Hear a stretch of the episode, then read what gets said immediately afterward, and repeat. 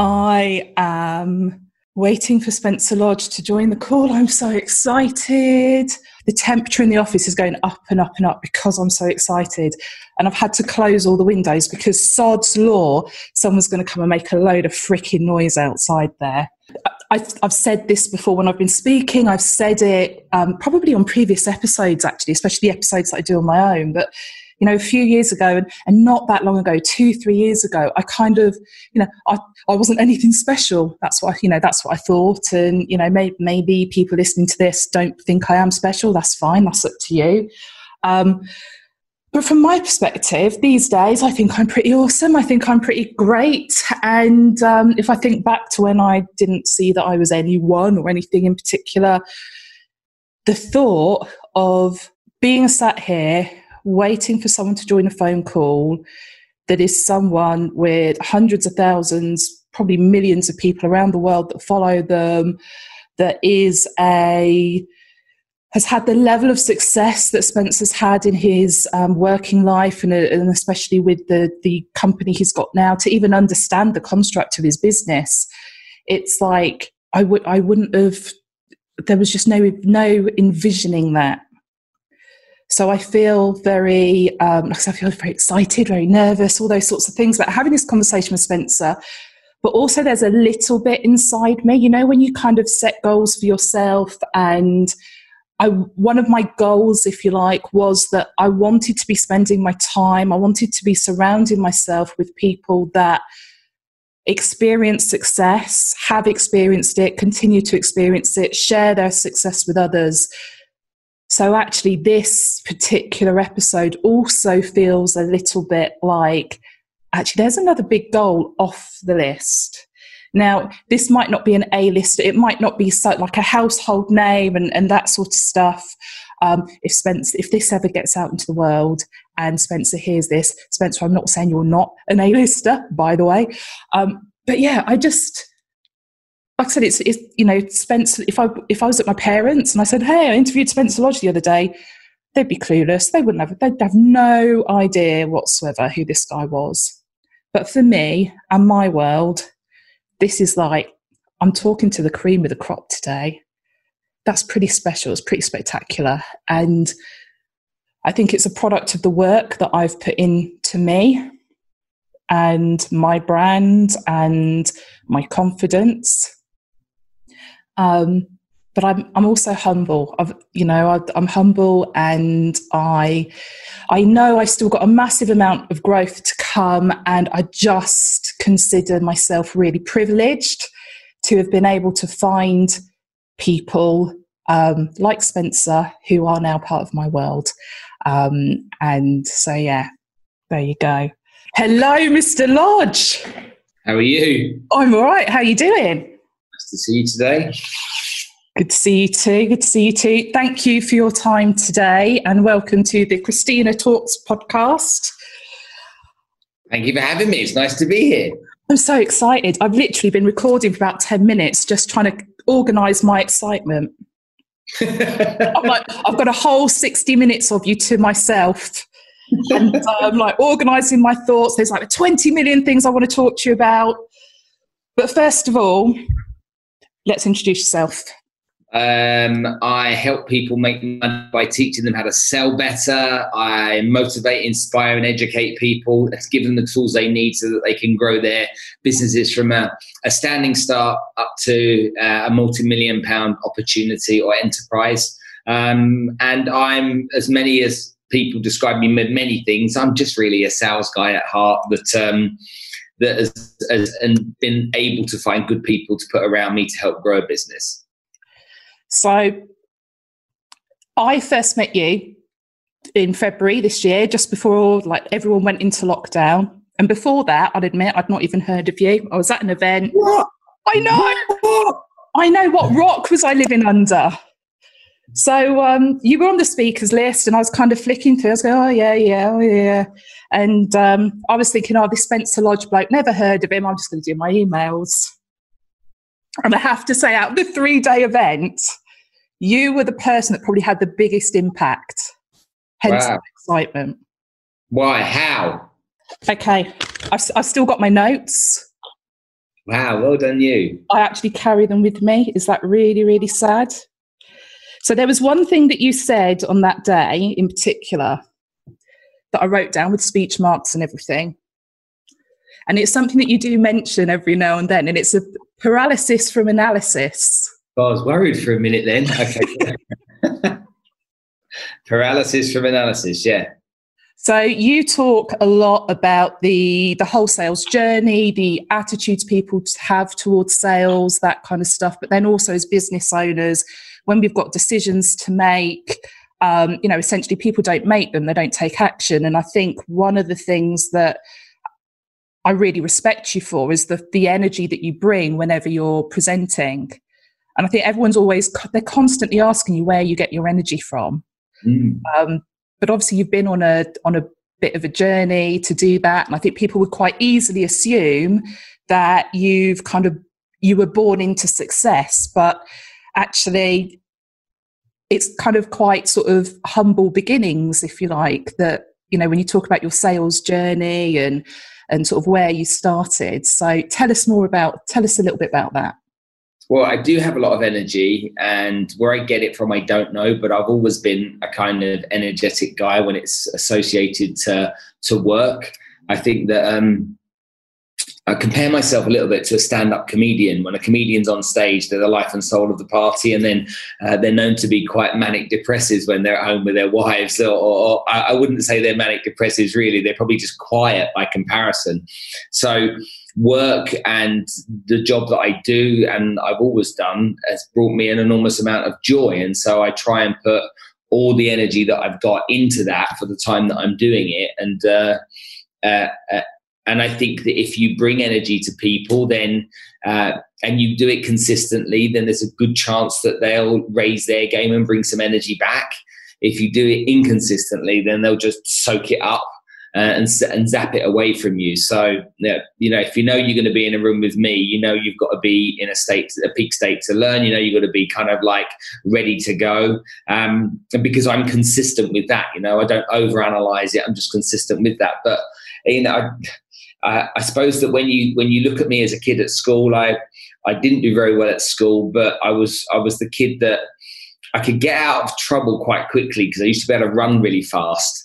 Um, and uh, I was always quite cheeky at school as well. So I used to kind of like throw a hand grenade into the middle of a scenario. And then when everyone turned around realizing it was from me and tried to grab me, I'd run 100 miles an hour um, and get away from it. So I, I, suppose I was a little bit cheeky as a kid. Um, you know, I was always doing um, impressions of people and stuff like that. And maybe that was my coping mechanism. I don't know. Maybe that was my way of trying to be accepted and be part of something. I, I really don't know because I didn't analyze it that much. But um, and when when I got into working in my early part of my career, when I was just a kid, I, I didn't like anything I was doing. It was just like it was, you know, going to work was such a negative thing to me. It was like going somewhere and spending um, I remember I worked on a market stall on a Saturday morning, and I remember I had to get up early and we'd get there in the winter and it was dark and you used to have these bulldog clips that you used to have to clip the tarpaulin on with and they were really hard and so cold.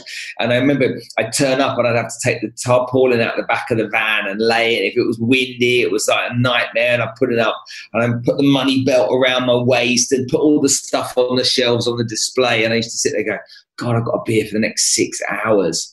And, and every minute seems to last a lifetime. And when you don't enjoy what you do, that happens. And so I suppose when I when I learned to sell, it was the first time I'd been in it. I was I was one of sixteen trainees, so there was sixteen people similar age to me, different kinds of backgrounds, but all there to learn. And so it, it created a fun but also competitive environment for B two B in. Um, and and because it was fun, even though the actual job is horrific for most people to think about, you know, going, walking up and down the city of London, knocking on doors, trying to get compliment slips of people that have got photocopier machines.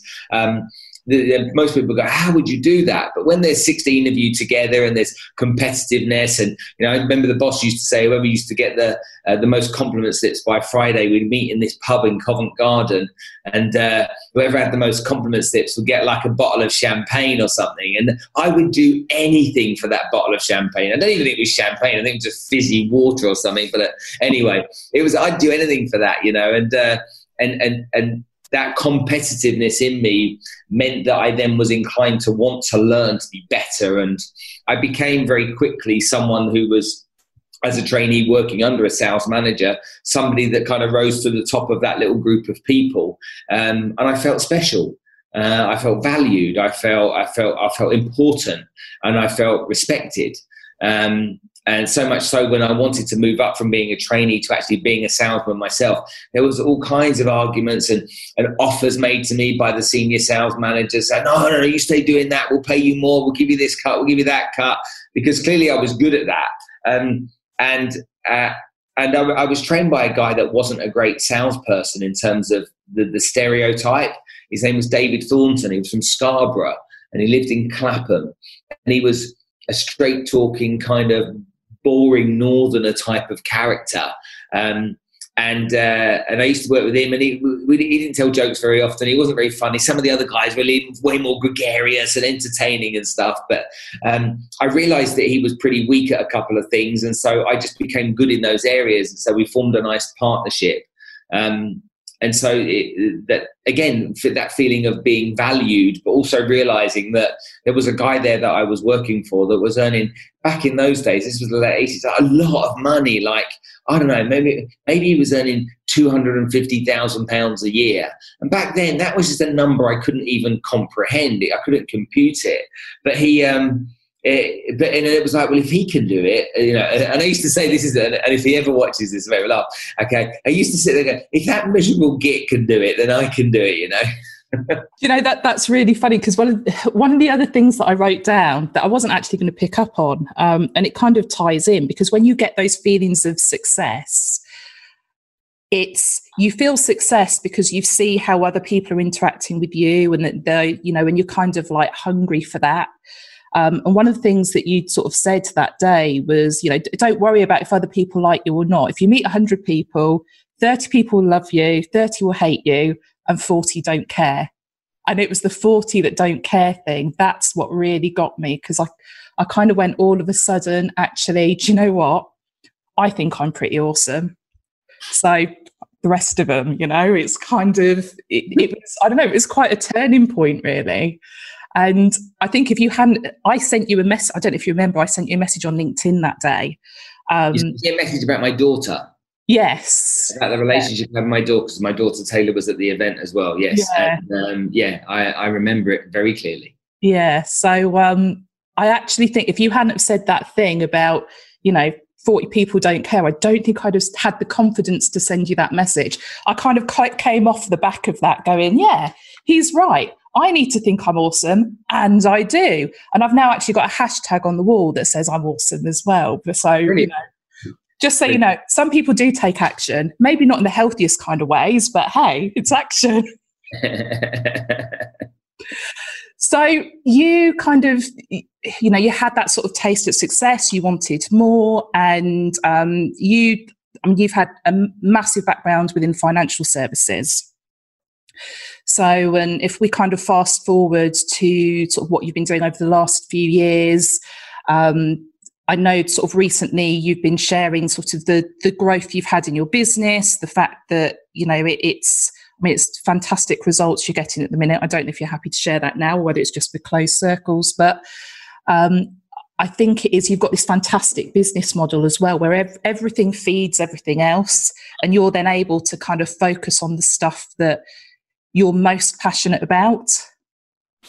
Yeah. Um, well, look, I, I, was I was in uh, uh, office equipment, and to get into uh, and I wanted to get into an industry where I, it was the simple driver. Literally, there was a very simple driver. I was working in London. I was, uh, as a kid, I was earning, you know, £50,000 a year. My mates were earning £10,000 a year. So I was like, I had the Golf GTI. It was like, but I was working 18 hours a day. I used to, I remember I stopped on the motorway on the way home from work one night And I didn't know that you couldn't do this, but I stopped on the motorway on the hard shoulder. I was so tired with such heavy eyelids.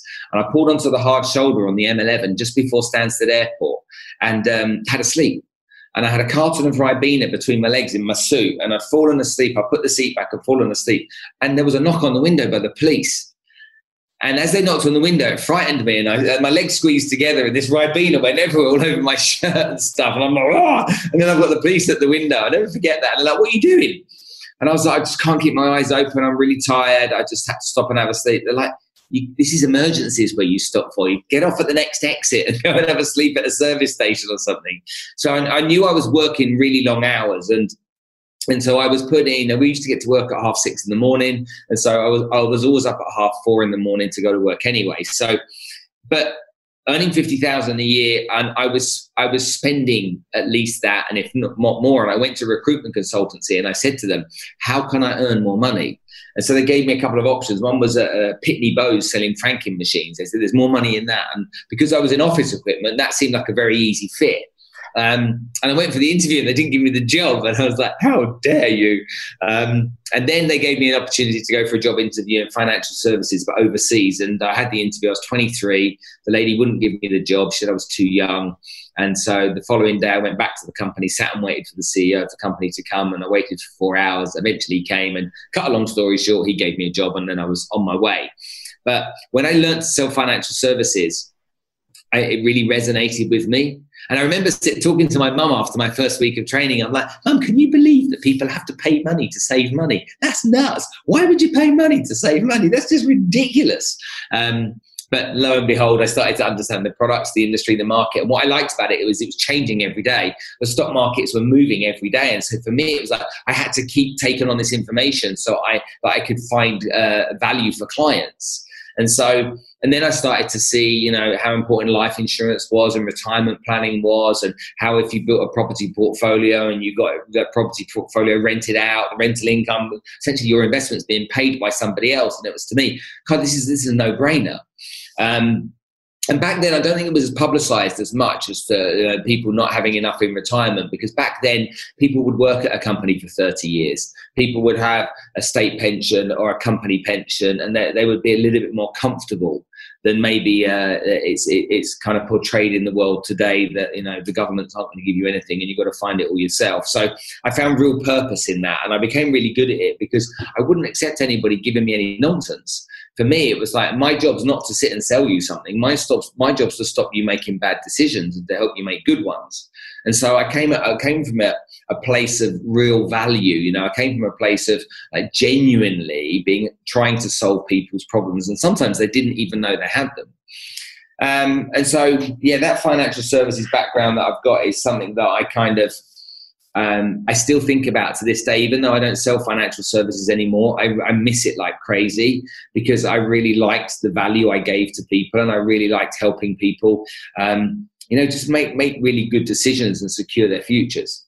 Yeah, I think it's um, it's that ability to give someone value and make the difference to them that is is such a massive such a massive driver. Yeah, yeah. Sorry, got to turn the AC on. yeah, I'm in an environmental build building, so it's so environmentally friendly. We're not allowed AC. Well, I'm so environmentally friendly that I keep the heat out. so let's talk about um, adding value, giving value to people. Obviously, you you know sort of several years of sales experience. You decided you download all of that into the Make It Happen University. Mm-hmm. Um, which how many videos are in? It's like four hundred and something videos in there. I think there's four hundred and thirty in there or something. Yeah, that must have been a hell of a task. It was, you know. I got I, really damaged my eyes filming that because I had I had two weeks to film it. I remember I had studio lights on me, and I hadn't I hadn't filmed much before, and I definitely hadn't been in a studio. And so to go into a studio for two weeks solid and to be knocking out 30, 40 videos a day, um, but basically meant we had a kind of like, I don't know, whether there's four, five, six lights, like a professional studio setup. Um, and these lights were bright and they were on me all day. And I remember I got to day, I don't know, day six or seven. And I, li- I, li- I, I had to go into my hotel room of an evening, close all the curtains, not have any lights on whatsoever, and even if I had the light from my phone on, it would be so dazzling in my eyes that I, I literally I couldn't see, and so it was really really tough getting that done. But I, I knew I needed to do it. I knew I needed to kind of download this information that I had and get it in a way that because I have a problem concentrating because I've got a bit of ADD, and I have to have a real process to everything so that I can execute on it efficiently. Um, but yeah, it was um, yeah something I'm really proud of. I mean, the, the reason it, the reason it happened, a lot of people say to me, "Why do you do it?" And I, I, I was able to find people to run my businesses that were, I would say, better than me, and it, I almost made myself obsolete in my own companies. And so when you when you when you find really good people that, that also know how to find really good people you put yourself in a position where I could be if I wanted to, you know, dossing every day. I wouldn't need to work, take my dividends and whatnot and and and, and enjoy life. But I needed to do something and I was darned if I was going to go and help anybody else build their company.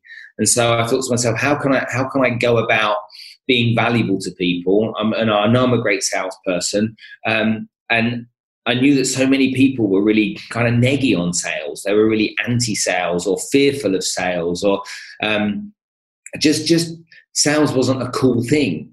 And to me, it's like, wow, you've missed the point. You know, there's definitely been something you've missed here because it is really cool, and I, I'm really passionate about it. And I've had some success. And again, people have done much better than me, but I've had some success because I really care about sales. And so it was a case of look, this is like a, it's almost like a taboo subject. It's, it's almost as sales is as taboo as colonic irrigation, isn't it? It's like it's like it's just like it's, no one talks about colonic irrigation. No one says they go, do they? No one says, "Oh, I go regularly once a month and I have my bowels cleaned out." It's kind of like taboo. We don't have to talk about it. I remember when. Um, what's her name? Ozzy Osbourne's wife, Sharon Osbourne. She got um, colon cancer, and um, when when someone interviewed her, they said, so, "So what happened?" She goes, "Well, look, I got cancer up my bum." And the way she said it, it was just like it was one of those ways of just delivering that and uh, saying it in a way that nobody else would have the balls to say it. And I think that sales is a little bit like that. We we, we find it easy to to knock salespeople. We find it easy to to to you know to put them low down the list in in in, in terms of importance within life let alone business. You know, if your neighbour's a car salesman, they're, a car salesman, isn't it? And you know, there's nothing positive about that. The guy that, what does the guy do next door? He does IT. Oh, IT. Okay, yeah, he does IT. But this guy's a car salesman, so you know, he's a this, that, and whatever. And I'm, I, I don't, I don't believe that's right. And what I find really funny, okay, is if you compare sales to colonic irrigation, we don't all need colonic irrigation okay there's some people that need it some people don't but when it comes to sales everybody, and I mean everybody, needs to understand it because everybody goes for a job interview. There's people that get promoted into management roles. They've got to convince their team members of things. There's people that are building companies that have to raise money, so they've got to sell their ideas to investors. There's people that have got to sell products or services for the companies that they have. And so many people are kind of uh, anti embracing it. And, and I, find, I find it fascinating. Even salespeople are anti embracing sales training it, it, it, to me, it's staggering. You know, I go into companies and train companies, and there's, there's always a group of people within that audience that are like, "Oh, well, I've got to be here." You know, I don't need to know about this. It's like you can't close a door, yet you don't want to learn from someone that can. It's like, come on.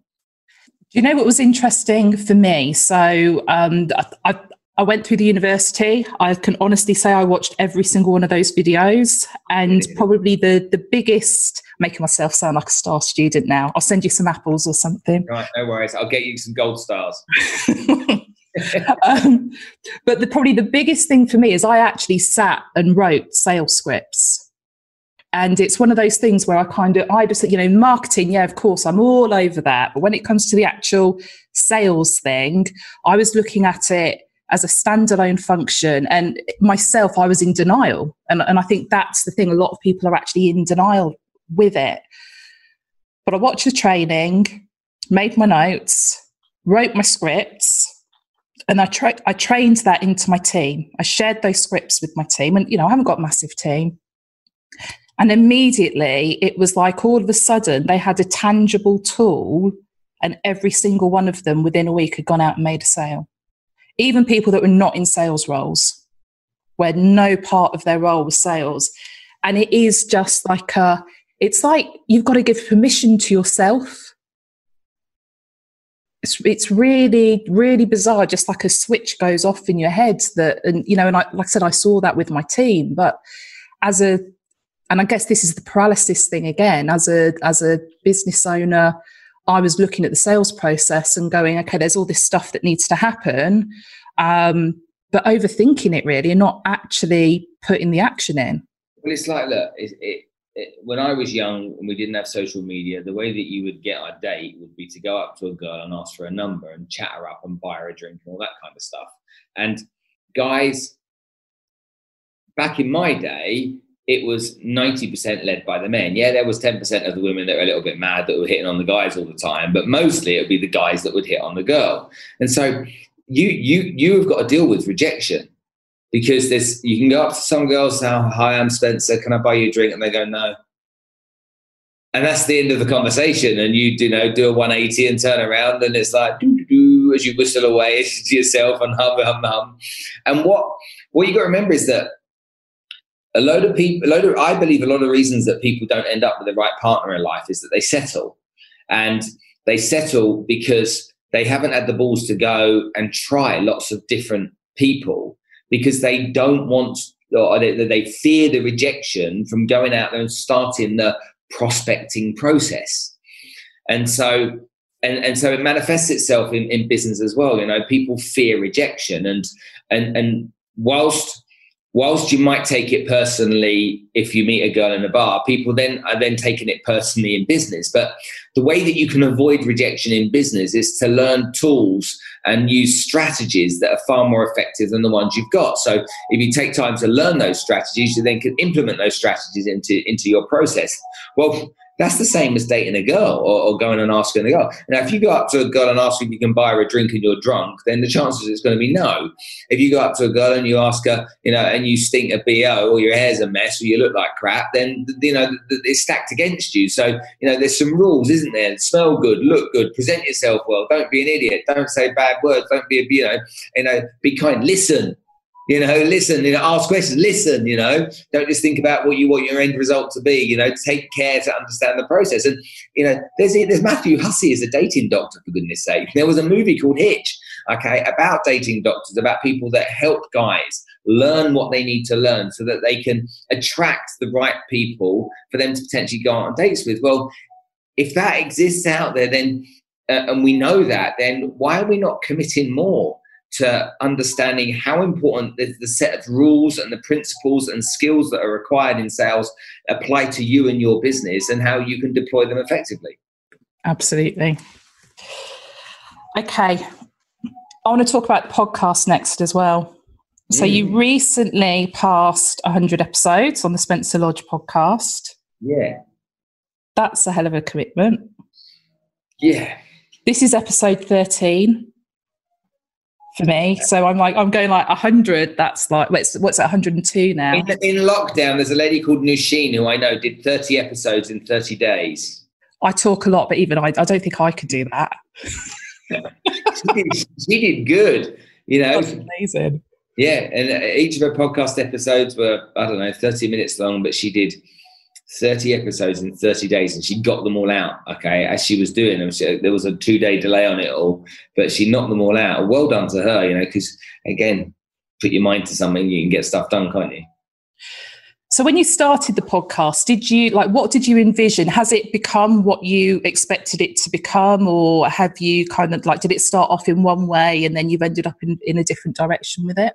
Yeah um, so my really good friend Raj Kotecha um, who uh, owns a company called the Content Creation Agency in Dubai. He he was the guy that convinced me to do it. And he had a podcast called OPP, which was called Other People's Podcasts, where he and a guy called Fatman Scoop, who's a hip hop DJ, whatever he might be, um, he and Fatman Scoop reviewed other people's podcasts. And I found that fascinating that they had a podcast reviewing other people's podcasts. I just thought that was just that was just genius. Anyway, he said to me, Look, let's do it. And um, and what I'd done before I had the podcast, I'd interviewed a few people um, for my for in video format, not as a podcast, but just for my YouTube channel. And so I already had three or four convertible episodes to go into the start of the podcast, and I was going to interview entrepreneurs and people that um, people that, that that in business had proven to be successful, and I started to do that, and not everybody's interested in that. And and and to be honest with you, nor was I, because after you've interviewed a few, they're kind of saying the same thing, a lot of them, and so they have a bit of a backstory, and then they say their thing, and so um, I started to start think about who would I like to talk to, who would I like to learn from, and who who would be funny or who would be interesting or who would be entertaining you know, and you know, I would love to get Mike Tyson and Frank Bruno on the show and stuff like that, and you know, and talk about all those types of funny things. But I, th- I can't remember what episode it was, but one episode really made me laugh, um, and it was kind of like a turning point for me. I was like, hold on a minute, this needs to be a bit more fun. And then I'm quite an emotional guy, and people don't know this, but you know, whatever you do, don't put a sad movie on. I'll be the one under the sheets boo-hooing, you know, as as Lassie gets killed or whatever it might be, you know.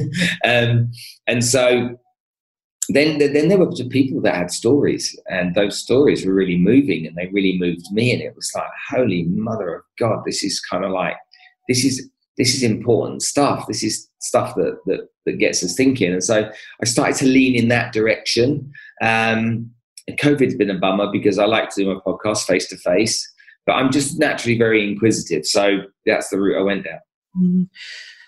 i've I haven't heard every single episode, but quite a few of them, and and I think Nick Yarris was a real standout for me. Um, it's one I've I've gone back and listened. If I if I find myself feeling sorry for myself, that's the one I go and listen to. Really? Because I kind of think, actually, do you know what? That struggle, that, you know, if I'm feeling lonely, that's nothing in comparison with his loneliness. It's kind of like, actually, yeah, you know, my, my problems are not that big. I've actually got another guy that I'm interviewing that's a, a Buddhist on death row. Oh wow! So he's coming up fairly soon. So yeah, stuff like that's just mad. Um, I'm just looking through them at the moment to think about people that I really liked. Um, that that that kind of really jump out at me. Leon, the kindness guy, I think he's great. I've got to know him well. and We're in the we're, we're in the planning stage of creating a TV show together, which I'm really looking forward to. Um, uh, Farhad Azizi was great, and although a lot of people wouldn't know him, you know, he's a billionaire and uh, and from Afghanistan as well, and he owns a big property development company here. But we made three episodes of stuff with him, and the last episode, because the first one was pretty formal, and I was like, I didn't really get to know that guy then, and so the second one um, was was far more relaxed, and we had a bit more fun, and then the last one was I really wanted it to be two guys sitting on a park bench with a cup of coffee in their hands eating a sandwich. That's what I wanted in shorts and flip flops. And he's like, okay, that's not a bad idea. And then he just went, should we go and do a skydive? and he literally came out of the blue. And the, before you knew it, you know, we were booked up and we filmed everything at the skydive center and went to the skydive together. And he'd never done it before. And it, and it's a great leveler because it doesn't matter how much money you've got or what level of success you have. You know, you go and get in a plane and you've never jumped out of a plane before, and I tell you what, people people become very humble quickly. Ranulph Fiennes was great. Um, Peggy Amy, the lady, the, the, the, the, movie director that made that movie about the Yazidi, Yazidi women, she was fantastic as well. So I really enjoyed her. Hold on a minute, let me just get rid of that beepy noise. Um, Chris Bonington again. He was a. I had Chris Bonington's posters on my wall when I was a kid. You know, I always wanted to climb mountains, and he was this great British adventurer. So he was good. Um, who else did we have? We had the guy out of um, what's his name? Vinny Chase out of Entourage. We had him on the show as well. Adrian Grenier. He's a real passionate um, uh, uh, man that's fighting for the fighting for the um, environment.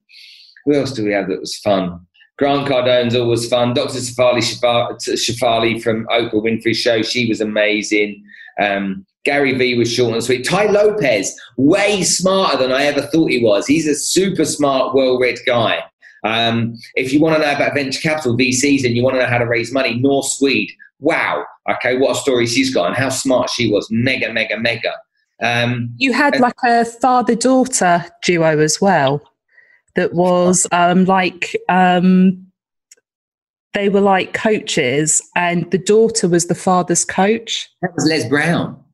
That that was brilliant. That yeah, was I really enjoyed that. Yeah, Les Brown was great. There was also Chad le Clos. He was the guy that beat um, uh, Michael Phelps in the Olympics. He's the only person to ever beat Michael Phelps. And he and his dad were there, and they had a, a great story. Um, and you know, there's been podcasts I've filmed that I haven't even uh, haven't even put out because the people just aren't aren't engaging enough. Um, but yeah, just as I go through it, I mean, Greg Secker's brilliant. Okay, he's really good, great character, great story. He's fascinating and, and a good fun, good energy guy. Um, Raza Jafar, when I interviewed him at the end of the interview, he said to me, What are you doing next week? I'm like, Why? He said, Do you want to come and see the Pope with me? I've got a meeting with the Pope. And I'm like, What, like the Pope in the Vatican, the Pope? He's like, Yeah, you coming? it's like, never, never in a million years was I expecting that. Um, so yeah, so there were there were there's people out there. El Jami Ghazali again. You should listen to her. What a sweetheart she is. She's had she's had some trials and tribulations on along the way. And then Heather Wild, who's just got a brain that I, I, I couldn't imagine. You know, she trained at NASA as a 16 year old kid to be an astronaut. You know, she she she's a growth hacker, like a real cool growth hacker. So yeah, great people, really, really, and, and, and I've got better as well as time has gone on. You know, I, have become, you know, I, have gone more into it and enjoyed it more, and so because of that, it's, um, I think it's become something. I get people requesting to come on the show a lot more now, so you know that there must be um, there must be interest in it because people are saying, "Can I? What have I, what have I got to do to get on your show?" Or you know, my CEO this, or my friend's got that story, or people reach out, and um, so now I'm I'm fortunate. You know, I can be a little bit selective. Jay Shetty's with me next month. Um, I've got some other big people coming on as well. I think we do, I think we have Oprah this year in October and November as well. So we're looking forward to that one. I, I, think one of the fantastic things with it though is that you know you, have mentioned some names that I, I, know are big in Dubai, but we don't really know here, and you know like Gary Vee, etc. That internationally is very well known. Oprah. But then equally, you don't actually care about that, do you? It's like if someone's got something interesting to share, I want to talk to them, and, and I think that's that's the beauty of it. It really is. Well, that's like Ray, isn't it? The lady that was on the show, the latest yeah. episode. I mean, that that goodness me, and well, you heard as well as I did. You know, we were we were part of the same experience. He's uh, you know, gone, and her mum died last week as well. So, um, so much, so much gone on in her life, and and and that that's real for me. That's really real. I really resonate with that kind of stuff, and I, I actually think a lot of people do. And whilst we don't uh, don't always want to know about the doom and gloom, I think it can give us perspective, like you said about Nick Yarris. It can give you some perspective in your own life and I think a lot of the time we, we sometimes have to remember that, that a lot of us have to remember that we're a lot luckier than most. Um, and I think we, we sometimes need that reminder because we can get into a place where we, we, we feel like we're victims a lot of the time or we're hard done by and stuff. Um, and, and sometimes those types of things are kind of like great levelers or wake up calls. Um, I had a question I'd taken off the list, but I will ask you because you've just used the word luck. Mm. So a lot of people will, um, you know, they'll talk about, and I guess I am talking more about sort of the, the business life, if if you like, but let's not necessarily restrict it to that. Yeah, I I feel that I've been very lucky to be um, in the right place at the right time, so that I could meet the right people to help me move along. And that that's from a very early age as well. There were people that gave me time that had no reason to give me time but that it you know it just put me down a certain track and it's like a domino effect okay? But there's a lot of people out there that kind of go yeah no luck you know luck that's you know that's bs you know it's not like you make your own future and all, all that kind of stuff. So i'm sort of interested to know what your viewpoint is on that.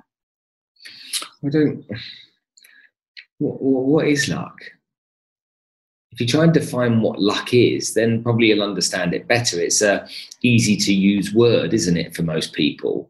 What really is luck? And I think that luck is opportunity, and is, is, is and, and opportunities come either by coincidence or by manufacture. And so sometimes, you know, you, you, know, you'll bump into someone you haven't seen in so many years in an airport going somewhere. That that's that's the coincidence. Was it Was it fate? Were you meant to bump into each other while you were queuing for a bottle of whiskey at the duty free? Um, I don't know. Maybe that's that, that, That's a bit wild to think that. But I think that if you you you met me by coincidence at that event. That's all that happened. You no, nobody was lucky. Um, and what's happened to you is that you've taken actions, small ones, medium sized ones, big ones, whatever it may be. Uh, and those actions you've taken um, have led to the outcome, maybe not the desired outcome, but to an outcome. You know, my wife reads a lot about quantum physics, and she believes that if you think negatively all the time. If you think you're running out of money and you've got no money, you've got no money. Your, your world is going to become that. You know, if you think in a world of abundance, then your world will come become that. And um, I'm a bit more pragmatic than that. I think I am where I am. Um, am I grateful for where I am? Yeah. Am I lucky? Well, if, if you saw all the unlucky bits that went with it as well, then maybe you wouldn't say I was I was lucky. Yeah, I think it is. I've, like I said, I, I'm very, I feel very blessed. I feel very, and I'm not a religious person when I say that, but I do feel very blessed. I feel like I've been very fortunate. Um, I've made some decisions that seemed really minor at the time that have led me to be in those right places. Um, I nearly didn't go to that event in Brighton. You know, it's as simple as that. And actually, if I think about what's happened between that event and now, in lockdown, my world got about a hundred times bigger. And it's, you know, it, it's um, another one of your students, Firas, that I, you know, I, the last few weeks I've spoken to regularly and we have calls and, you know, that kind of stuff. And, you know, at the beginning of February, as I was, you know, planning my 40th birthday celebrations, I didn't expect to be making a friend in Oman. I'm, uh, you know, I'm, I'm essentially. So yesterday was my day off. I was, you know, I was on the um, on the farm with my dad discussing the cattle and doing his VAT returns with an Excel spreadsheet. You know, it's kind of, I'm I'm from a I'm from a quite a small world. You know, when I left home, I moved 27 miles down the road and was almost disowned because of it. It's like. so it like it, it's kind of what you know on reflection i think God, you know, if I hadn't gone to that event, if I hadn't done, if I hadn't put the time in for the university, and I did, I literally spent a weekend and didn't talk to anyone, watched every single video back to back. Like if you, if you hadn't gone to that event, what would have happened? Um, if I hadn't have gone to that event, I don't know, but short term, my mindset. One of the reasons I went to that event was that my mindset was broken. It was on the floor. It was, I was not in a good place whatsoever. Not from a work perspective, from a personal perspective. And those three days were intended as a, um, a break from my life. It was three days stepping out of my world, stepping out of my family, um, and just to really go, right, the one good thing in my life was my business. That's how I was looking at things. I could take three days out just to think about my business and all the other problems I could leave in sunny Daventry. Um, and, and that's what I did. And I came back and I was refreshed and full of energy. When you when you go to an event like that and you got the benefit from the event, plus you've met various people that have introduced you to various other people, um, does it make you feel like you should be attending more events? Oh, totally. Uh, totally. And um, bigger stage events. If you if you went back to that event and you knew what you knew now, okay, so EMC 2019 or whatever it was, it, 2020, sorry. If you go, went back to that, knowing what you know now, what would you have done differently over those three days? I'd have spoken to more people. As it, I'd have spoken to more of the speakers, not the other attendees. Okay, why? Um, I it goes back to the um, yeah, forty out of hundred don't care. So why would you have only spoken to the speakers? Oh no, no, I'm, no. I said I, I, spoke to other people and I networked and all that kind of stuff. But when it came to the speakers, I very much had a, um, you know, you were not only on stage, you were on a pedestal. You know, it was kind of like, oh, look at Spencer up there. Not that I don't still think you're on a pedestal. You didn't. You didn't know me. No, but you kind of like you look at the, the speakers, you know, for them to earn the right to be up there. And don't get me wrong, I speak at events. You know, I, I do speak at events myself. But in that scenario, like Rob Moore was speaking the same day as you as well. Um, and you know, I'd already engaged in some of Rob's content and his um, community prior to that. You want to know who's next year? Yeah. You want to know oh. the inside scoop? So I, I know I, I, know about Steven Bartlett, and then it was like two days later he announced he was stepping down from Social Chain, which yeah. is interesting. Okay, so Steve Bartlett's coming. Who's the other guy?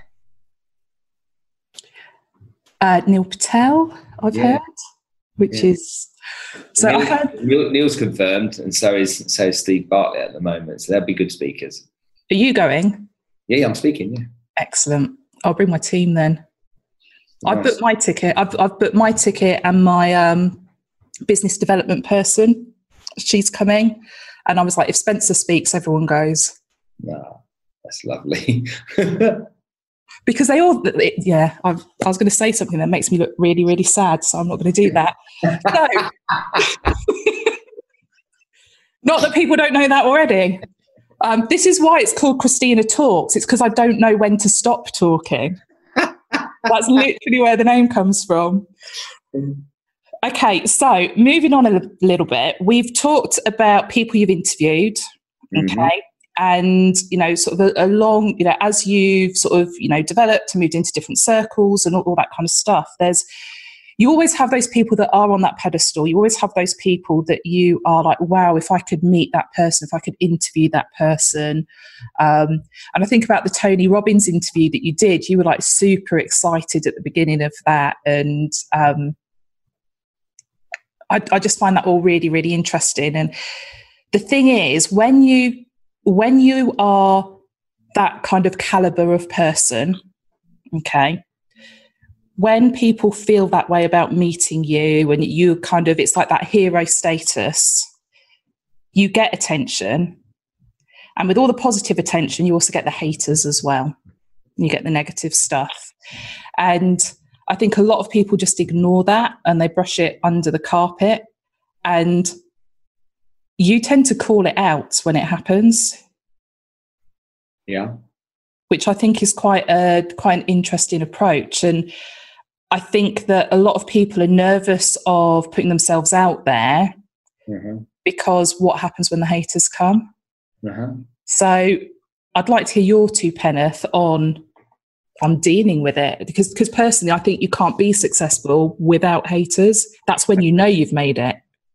Mm. So I remember when I first got haters, and that was when the, what was written on the internet was like everything on the internet was true. There was nothing on the internet that was a lie, and there was a there was a, there was a couple of sites out there where where my competition had written really negative things about me. And back then, they were able to do this kind of stuff anonymously. And one of them was called Pissed Consumer. And the other one is, I don't know what it was, but he said, The pen is mightier than the sword. Can't remember what it was called. Anyway, they were both extortion sites. So they'd remove the stuff that was written down uh, as long as you paid them. And I'm like, but it's not true. And it's anonymous. They're like, well, pay us money. And these were coming both out of America. So I got really upset when I first started to read it um, and really offended by it. And it hurt my feelings and it uh, impacted on my confidence.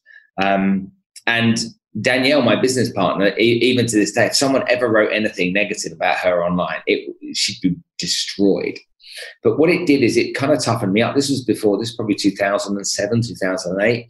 What it did, it, it, it just, it got, you know, someone said to me one day, the internet's like a wall and anyone can put any kind of graffiti they want on the wall. That's all it is.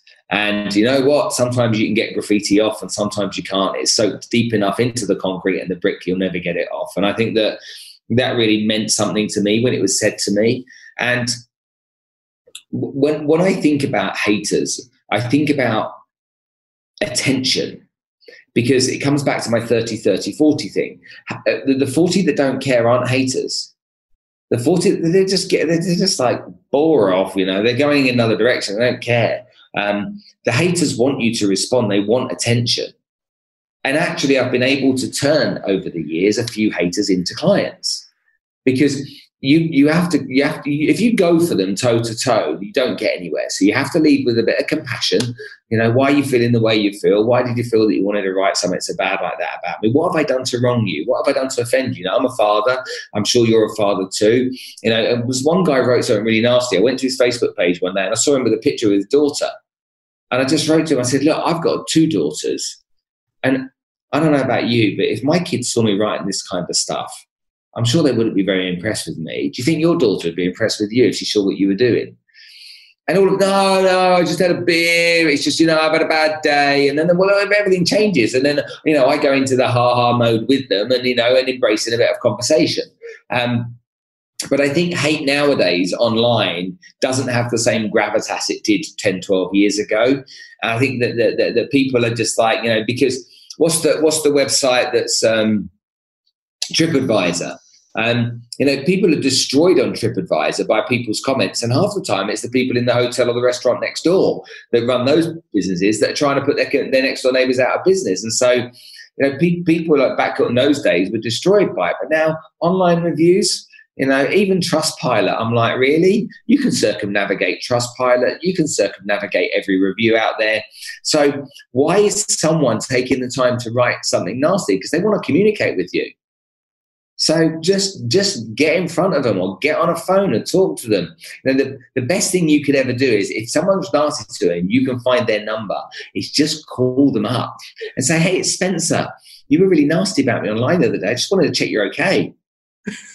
People don't know what to say to that. They literally don't know what, yeah, I'm fine, thanks. I do, yeah. What did I do to offend you? You know, have we met before? I, I don't think I've I don't think I know you oh, I'm just fed up with you know you. Every time I open my my Facebook page, you come up there. I'm like, oh, my ads keep coming up. You can you can block it if you want, you know. Yeah, I know. I was just. Yeah, I had an argument with my wife, and so you get a lot of that. So I don't I don't think anybody should care about haters, but everybody should embrace them because the 30 people that love you are going to become your clients. The 40 people that don't give a shit, you've got no hope with. But the 30 people that don't like you, they're like a complaint in a restaurant. What do you do? The food's not cooked very well. Sir, I'm really sorry. This meal is on us. You can have whatever you want. And here's a voucher to come next week and have another free meal. Okay. Oh, okay. Fair enough. You get a free meal tonight and a free meal next week. Maybe I'll give you a second chance. And that's the way you deal with it. You go in with some compassion and some empathy and try and solve a problem and try and become their friend. And you know what? Some of those people end up being lifelong customers of that restaurant because of that one act on the back of complaining. Absolutely. I think when it, um, and I'm, I'm speaking personally now, I've had a, a couple of incidents during lockdown that have been um, quite unpleasant and sort of quite quite personal threats and sort of insults and that kind of stuff. And um and in the moment it you know it you can't not let it affect you. It, it's like it's you know it's affected you before you finish reading it you know it's sort of instantaneous. And on reflection, I was very aware that the, the bits that got me were the bits that re- that were really, really linked to my personal values. And it's kind of like actually, when I look at those values and I look at everything I do, I know I'm checking the boxes. So when those insults were thrown at me, I was actually really confident. You know, I, I put a post up on LinkedIn and kind of said, you know, I've had I've had this message today that's called me X, Y, Z, A, B, C, and um, you know, and loads of people piling on, going, "Yeah, that's not you, Christina," and you know, and, and clients that that were doing it. But it's kind of uh, why did you do that? Because I was interested in the feedback, but or, but bullshit. bullshit. You needed you needed some gratification. You oh, oh.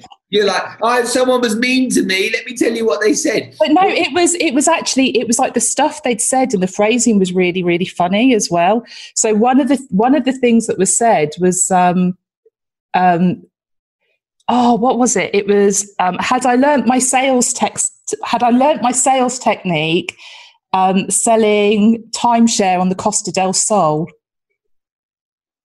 Which and I how did, you, how did you respond? I, at that point, I'd stopped responding. I'd, I'd done my bit, and I was like, "Yeah, it's. So, so I'm, I, am not the agency for you."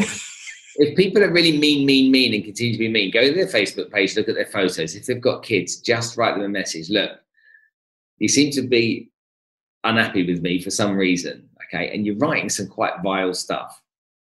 So, two things to think about. Number one, okay, what you think of me is none of my business. Please remember that when you write that about anybody. Number two, I see you've got a wife and kids. I wonder what they'd feel about you writing stuff like that. People hate that. It's just like they hate that. It's just like there's no comeback to that. They're just in that place and they're like, you know, and, and you've done it in a nice way. And they they literally despise the fact that you've gone in that direction. And so, yeah, I, I, I go down that path with people. And if people end up being complete idiots, you know, someone said to me, you, did you learn to sell from selling timeshare in Spain? I'd be like, why, are you looking for a timeshare unit? You know, I'd, I'd lean straight into it and have a bit of fun with them because you know, I've, I've, got so many stories. There's one guy that the one guy wrote some horrible stuff about me one night, and in his and I, and I, I call him out, and I'm like, "What's happened? What's going on? What's going on?" And he's like, oh, I, I, I'm I'm sat on the lure. I've been trying to delete it for the last ten minutes. I can't delete it. It won't delete. Please delete it for me. I've never trolled anyone. I'll never troll anyone again. And I'm like, no, I'll let your wife see it first. oh no, please do it for me. I'm like, if I do it for you, will you be nice to me? Yeah, I promise to be nice. And so yeah, I think anyone out there that might listen to this that might fear negativity online, remember the amount of rubbish that's written every day about celebrities, stuff that isn't true, isn't factual. You know, Harry Maguire is in Mykonos apparently for fighting with a policeman in one newspaper article. He was arrested and in jail for two days. The truth will come out, but right now the story is all bad around Harry. These these celebrities get attacked all the time because they're above the parapet. And if you're online and you're building your business, you're putting your head above the water. If the general public aren't going to do it, some ridiculous. I mean, I was described in the Daily Mirror or the Sunday Mail or something like that as a five foot six ladies man. did, did, you frame it? I'm, like, I'm not five foot six. I'm not five foot six. I've never been five foot six. Oh, brilliant. Okay, Spencer, I have. Um, I'm almost at the end of my hour with you, so um, let's let's wrap it up there. I would love for you to um, share the information for where people can join the university with us, if that's okay. Um, and um, yeah, just in how people can reach out and finding the podcast, all that kind of stuff. Where can we get in touch? Well, I suppose if you listen to podcasts and you're interested in hearing moving, touching, and inspiring stories from people all over the world that have had, in some experiences, really shitty experiences. In some, have gone on to achieve incredible things. And that's that's the kind of podcast you'd like listening to. Then, then please, please, please go and subscribe to the Spencer Lodge podcast. I'd be very grateful if you did. And also give me some feedback. Let me know what you think. And also let me know if you'd like to um, uh, choose guests. You know, if you've got a recommendation for a great guest, I'm always all ears. So that's the first place. If you're interested in learning how to sell and get your business generating some revenue, um, and you think you know how to sell, but you're not succeeding, or you fear rejection, or you've got challenges, then there's a seven day free trial on the university. Go to spencerlodge.tv. You'll see it there. Go try it out and you'll be able to see what I do and how I do it. And if it's for you, let me know. It doesn't cost anything, it's literally peanuts to get access to it. But it will bring massive amounts of value to you and help you learn how to be better at business development and sales. And then, if you want to engage with the content that I produce, you can follow me on LinkedIn at spencer.lodge or you can follow me um, on Instagram at spencer.lodge, or you can follow me on Facebook at Spencer Lodge Official. Or if you're really into TikTok right now and you want to see me doing some silly dances, go to TikTok, find me, go to the first videos I made, and I'm making a right goon of myself. Have a look at those and uh, promise not to tell your neighbours. Brilliant. Thanks so much for your time today, Spencer. I really, really appreciate it. Um, and I look forward to catching up soon with you again. What's the name of your podcast? Christina Talks. Right, Christina, and, and you've got 13 episodes. Yeah, so it's um, launching officially on the 31st. The first um, batch of episodes are going up. So um, the reason you're episode 13 is episode, uh, sorry, the number 13s are really kind of, the number 13 is everywhere in my world. Why is 13 prominent in your world? Um, so my birthday's the 13th. So is my eldest. My dad was one of 13 kids. My daughter was the 13th great grandchild. First job, I started on the 13th. got my driver's license on the 13th. Um, when I bought the business, actually, when I started working in this business, it was 2013. We were in Office 13 when I bought it. That's just the stuff off the top of my head. There's like there's like loads more. And my youngest daughter, when she was born, of course, everyone was like, "Bets are on for the 13th," and then she came on the 3rd of November. So my mum was like, "You "Still got your threes and your ones." Excellent stuff. Super. But thanks for having me on the show. I really appreciate it. Cool. Thanks, Spencer.